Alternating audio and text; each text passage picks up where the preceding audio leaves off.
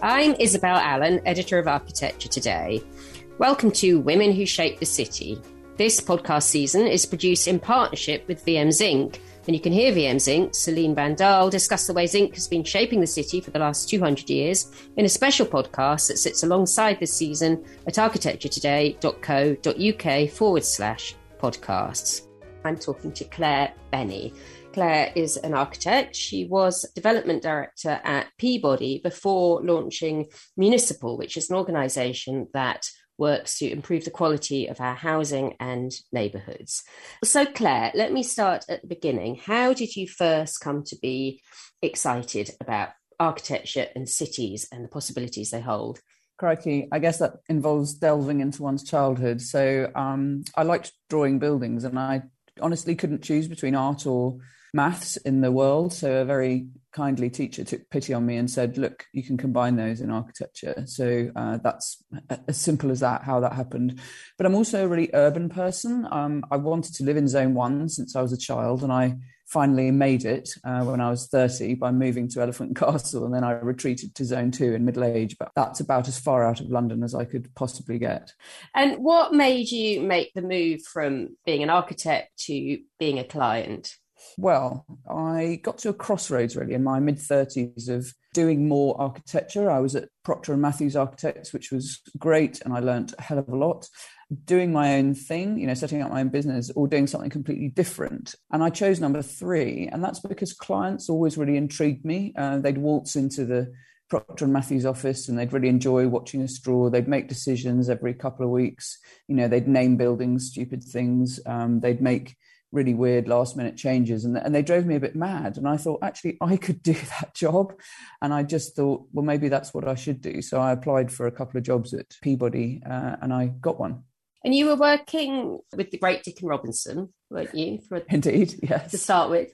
And it feels as though between you you really kind of shifted the agenda at peabody from being about numbers and about putting a shelter over people's heads to actually being about pushing a very clear design direction as well. Is that that's fair thing to say? Well, in a way, yes, and in a way, it's sort of unfair on the 150 years of predecessors we had in some ways. You know, when you actually look at the numbers Peabody delivered, even in the 1870s, they were nothing. You know, it's something like 300 homes a year, which was, which by today's standards is a very small development program. So, but what they really cared about was at that time was standardizing things. They just got one building and just plopped it all over London. And it is astonishing when you take photographs of all those estates and you um, get home and realize that you, you have no idea which one's which. So Dickon and I, I think, were continuing an amazing tradition that had already been set up there for the, the previous 150 years. I think Dickon's big move was to innovate. He had was just got very bored with a very bad quality product coming out of the um, construction design and construction supply chain, and he just thought, what can we do to standardize again, uh, but also to do things differently in terms of technology. I think when I got there, my first job was actually researching whether those innovations had worked and which bits we do again and which bits we wouldn't. Uh, and then I was fortunate enough to then go on and um, lead the program. I think I was almost trying to make it simpler again and just use fantastic architects, um, make sure I sort of imbued a culture of using the design team all the way through and making the architects and the builders work well together, which they often don't and still don't. Um, and more to say on that probably later. But I think it was just all about actually, no, I'll, I'll, go back one step. When I first joined Peabody, it was firstly research, and then I was in the asset management team. So for about two years, Peabody wasn't developing at all, and it decided to invest 150 million in its existing stock. And there's nothing like looking at 150 years worth of buildings which are struggling in various ways in terms of quality, in terms of livability, in terms of how much money you have to spend on them to realize hang on, what are we building now? What is this going to be like in 150 years' time? What does value for money really mean? And how can you design and build something now which is still extremely robust and not costing your organization a lot of money into the future, especially since the rents coming in really are tight and can't therefore afford to be paying for big mistakes and issues in the future? So I know you've got a particular soft spot, haven't you, for 1930s mansion blocks, famously. Did that devotion come before or after you started actually investigating housing stock and working out what mm. worked? Actually, it was 2008 when I moved into a 30s building, and it's 30s blocks don't tend to be, be mansion blocks. Mansion blocks, the definition is they look like one house and they're actually 50 flats. But 30s ones can ramble and go on and be in crazy shapes and courtyards and so forth. So 30s blocks of flats. Uh, yes, I moved into one and very boringly, uh, we had to renew our entire district heating system. And so I thought, well, there must be other people doing this in similar buildings uh, who don't run wires all over the place and pipes and so forth. So I started looking up all the 30s mansion blocks in London, and then it just became a sort of slightly weird train spottery obsession. And I've got a website called londondecoflats.co.uk, which is kind of the results of my nerdiness. And of course, they're beautiful and interesting. They're also very high density. Dolphin Square, for instance, is, you know, 450 homes a hectare, which would be considered sort of super density now. And of course, a lot of that is because it's corridors, it's small flats, it's all kinds of things. But you know, it's often also interesting ground floor uses, frankly, not in my case, but swimming pools, tennis courts, uh, shops, all kinds of things. So it was that. There was also a 30s idea of, you know, the unité idea that you, you've got everything in one building, you don't need to leave, which of course becomes horribly prescient when, uh, you know, you're locked into it. But it was a personal reason in a way why I started looking at deco stuff. And, but once you, once I started analyzing density, amenities, all kinds of things, I realised that they were a, a, fantastic model for today. So I want to ask you before we come on to municipal, I want to ask you about your travels because you took a break, didn't you, between Peabody and launching your own business? Yeah. And it's a kind of very grown up take on interrailing, really, around the European cities, working out, as I understand it, what worked and what didn't in terms of housing.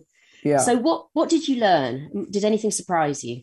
Um, many things. Uh, I was away for two months, and yes, you can buy Interrail tickets as a grown up, uh, £500 a month. It's a total bargain, um, and I will never regret doing it. What did I learn? I mean, it was seven years ago now, so you're going to have to forgive, you know, the slight cherry picking and um, middle aged brain. But I went to 20 cities, I looked at 70 housing schemes.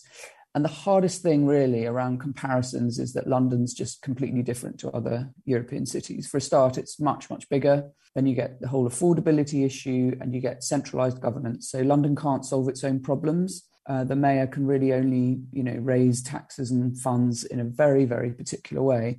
But if you're in Vienna or in Berlin, the sort of governance there means that, right, we've got a problem here let's fix it ourselves. Really difficult for Sadiq Khan. In terms of spatial difference, you also get this British fear of communal living. Even though London is 50% flats, everybody's just terrified of talking to each other and running a building together. Even where I live, which is kind of quite hippie, it's actually really hard to get people enthused about collective decision making. And in fact, they almost actively hate it. So things like communal gardens, you know, anything that has to be managed in common tend to struggle in London and also tend to be sort of perimeters tend to be closed off. In fact, they are in northern France as well. But the minute you go south of northern France, basically anybody can walk anywhere and nobody's worried about either members of the public or kind of other residents uh, completely sharing uh, spaces. And I'm I sort of hope the next generation's not so boringly isolationist, and they probably can't afford to be, to be honest. And then they always put cars underground in Europe, and you know the ground plane is so precious, and it's just ruined by cars here all day long, everywhere, even high end housing, to be honest. I just can't believe we really do it. And of course, it's about viability and it's about land speculation. And that's the other reason London is so hard to compare to Europe is that we've just got kind of crazy land speculation, which means that every developer has to pay a fortune for a piece of land, which means they can't spend that on the building. And then, you know, the spiral continues. This is Women Who Shape the City, a series of conversations produced by Architecture Today in partnership with VM Zinc, shaping cities since 1837. You can find out more at vmzinc.co.uk. The other thing, finally, I'd, I'd like us to do better over here is find the standard construction details they seem to have on the continent. I mean, that sounds very pedestrian, but there's actually an understanding about the way you design and build things over there and a kind of more collaborative vibe between architects and builders, which means that build quality is just better over there uh, in a way that it still isn't over here. And there's still a culture war and a turf war between designers and contractors. And I wish we could find a way of solving that. All those issues touch so deeply on the English psyche, don't they? And we have this kind of cult of individualism, if you like. And I know when um, was editing the HA, I kept this tally of the amount of housing projects that got sent in, which were like, I was breaking new ground and it's a prototype and it did cost a fortune. But the thing is, everybody's now going to adopt these standard systems and details we've worked out, and therefore it will become efficient. And of course, nobody ever did. Everybody reinvented the wheel again and again and again. And it seemed to be uh, something about our culture, but also about architectural education that everybody wanted to innovate, nobody wanted to refine and I think the other thing you touched on this business about the, the kind of isolationist way of living, again, that seems to me it goes so much deeper than architecture or design or even policy. I don't know how you begin to tackle those things. It's almost do we have to, you know, lose everything we think about our Englishness of being kind of private and quirky and creative and somehow identify a new culture going forward? Well, yeah. I mean, that won't happen in my lifetime, I don't think. But I did go to a conference about three or four years ago, I think, and I put my hand up and said something about all British people are this, that, and the other. And some young people like turned around, they're probably in their early 20s, and just almost finger pointed me and said, This is bullshit, you know. Um, who do you who do you think you are speaking for British people? We're British, we love. And I thought, yeah, but you're 22, so you don't get it yet, you know. But so which was patronising of me to think it, but I also just wondered whether we are in for a generational change and that people are going to be far less antsy uh, culturally about sharing things, you know, even things like Santander bikes or, I mean, just parking spaces, you know, that parking space is mine. It's like, no, no, no, but this thing called a street. And then you, you come home and you, it's a bit potluck, but you park somewhere and it's much, much more efficient if you don't have to have your allocated space because then people can sort of slot in. It's a bit like hot desking, I suppose. Yeah, I think you're right. And I think, I mean, car clubs is the obvious one, isn't it? And I remember the first housing scheme I was working on, which now is probably 13, 14 years ago. And we were doing all sorts of things which really very radical. But the, the, the, sort of sticking point in public consultation was the suggestion that there would be a car club car. I mean, there were parking spaces. It wasn't like we were saying people couldn't have their own cars. Honestly, the absolute outrage. It was as though we'd suggested that they all shared a bathroom or something. Indeed. But I think to talk about car clubs completely misunderstands what a car is for. Um, a car, okay, it's to get from A to B, but it's it's not. a car's almost like a dog. It's like a member of the family. You love it. It shows your personality. And forgetting the dog analogy for a minute, it's also you can put your own stuff in it. It can be dirty. So, you know, it's not about getting from A to B. So I just think people, unless they're very urban and quite hipster, just don't really they don't want to do they don't want to share that thing. Mm. they just don't. I mean i don't drive so it's all a complete mystery to me. And the outrage around low traffic neighborhoods around my neighborhood's been quite extraordinary. And i just have to not talk to certain people about it including my mum actually. So yes. So having garnered these kind of observations and insights and taken a bit of time to travel and research and think about it did that change the business you then launched when you came back to england Ooh, interesting. Um, the reason I really set up is just oh, there are two reasons really. Um, I, I, couldn't face another corporate job for a bit. I'm not going to lie about that. They can sort of take it out of you. Um, but my basic question was, uh, and is always, you know, why isn't more housing designed and built better? Why do we just have to look at crap all the time? It just drives me mad. So I I kind of researched who delivered housing in the UK and actually realised it's about seventy percent private sector and 30% public sector and in the private sector it's mostly it's like 16 house builders do you know 50% of it or something so there's a thing that could be tackled over there around quality then there's the 30% public sector which includes a bit of self build and all sorts of things as well. And I was just honest with myself in admitting I just couldn't tackle the private sector issue. Um, in a way, it's none of my business. I don't have the tools or the cultural knowledge you know, I've got a bit of it, but I just thought they're going to say to me, sorry, who are you? Go away. so I just thought, right, actually, council delivery is on the rise, only just at that point and that often the development teams in councils are slightly less experienced. They get stuck in the weeds of process because process is what it's all about in the public sector or can be all about.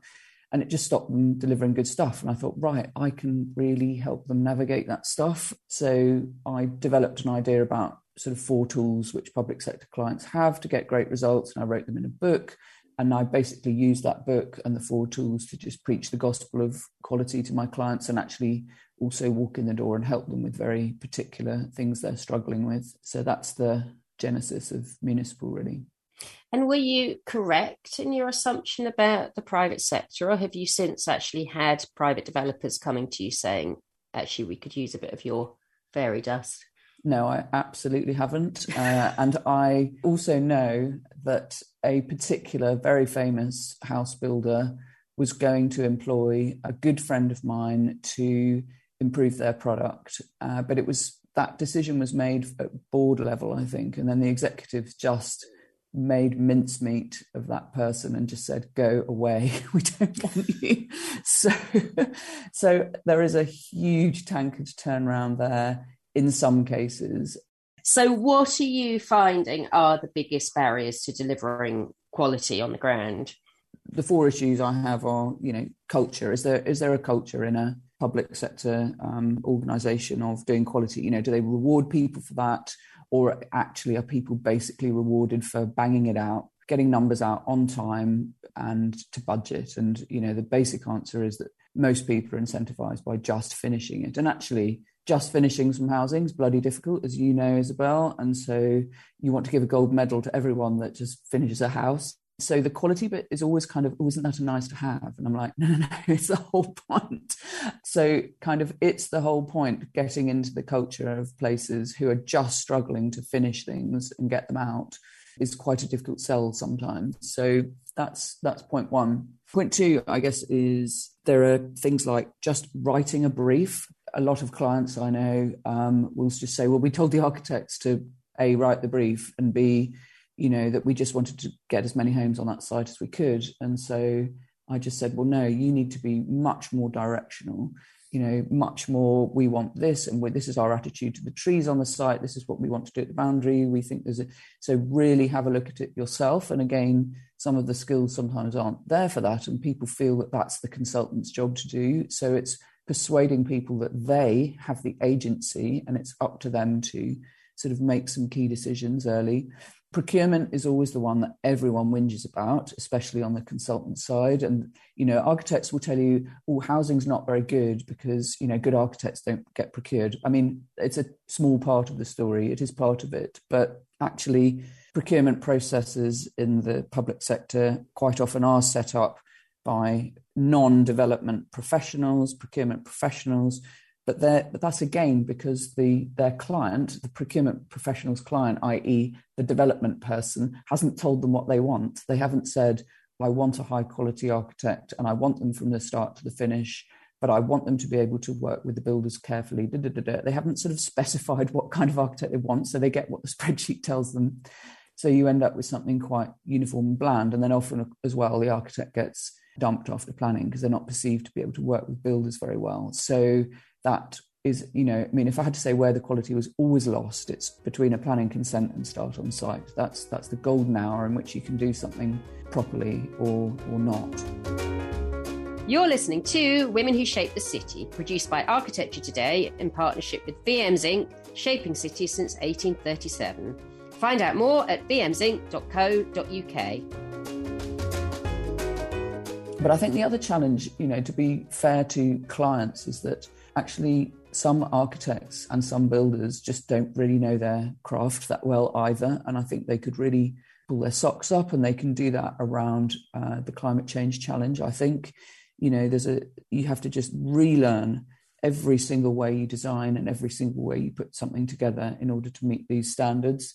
And in doing that, you'll end up designing something that's more standardized and better quality, which will be great. I think my clients get extremely frustrated when uh, architects just can't be collaborative with builders or can't design things that really kind of work in real life, if I can put it like that. There's plenty that can, but there's actually just too many that, that can't. So there's a bit of re education there.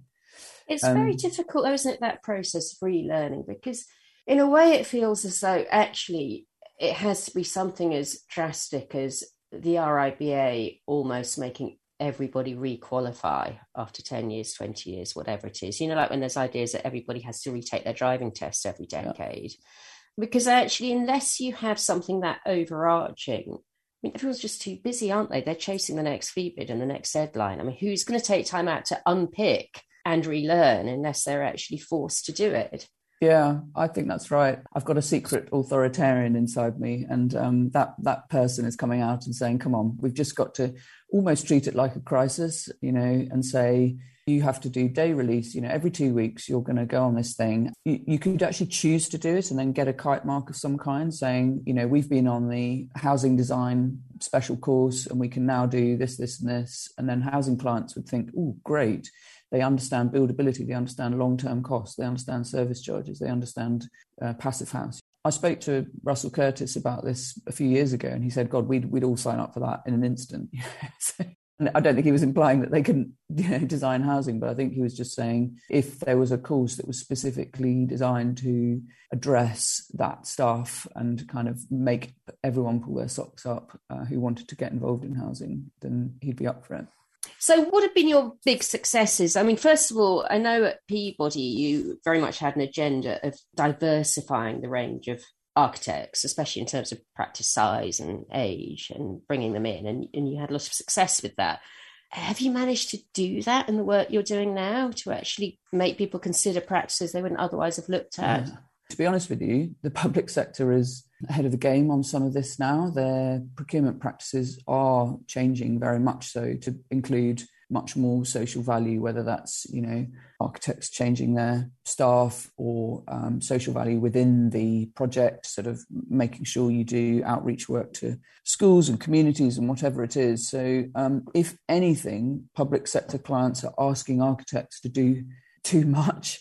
They say, you know, for this money, come and do f- these 50 things in, in, addition to doing architecture. And architects are coming to me and saying, we'd love to do all that, but we're, you know, we're SMEs, we're, we're not even SMEs, we're micro businesses. And it's really difficult. I also think that with the equality and diversity bit, it does take a long time for that to change and filter through right from architectural education which of course is stupidly expensive which doesn't help anyone. And that's where it's got to start. And there are some amazing initiatives around apprenticeships now which i think are sort of bringing different people through.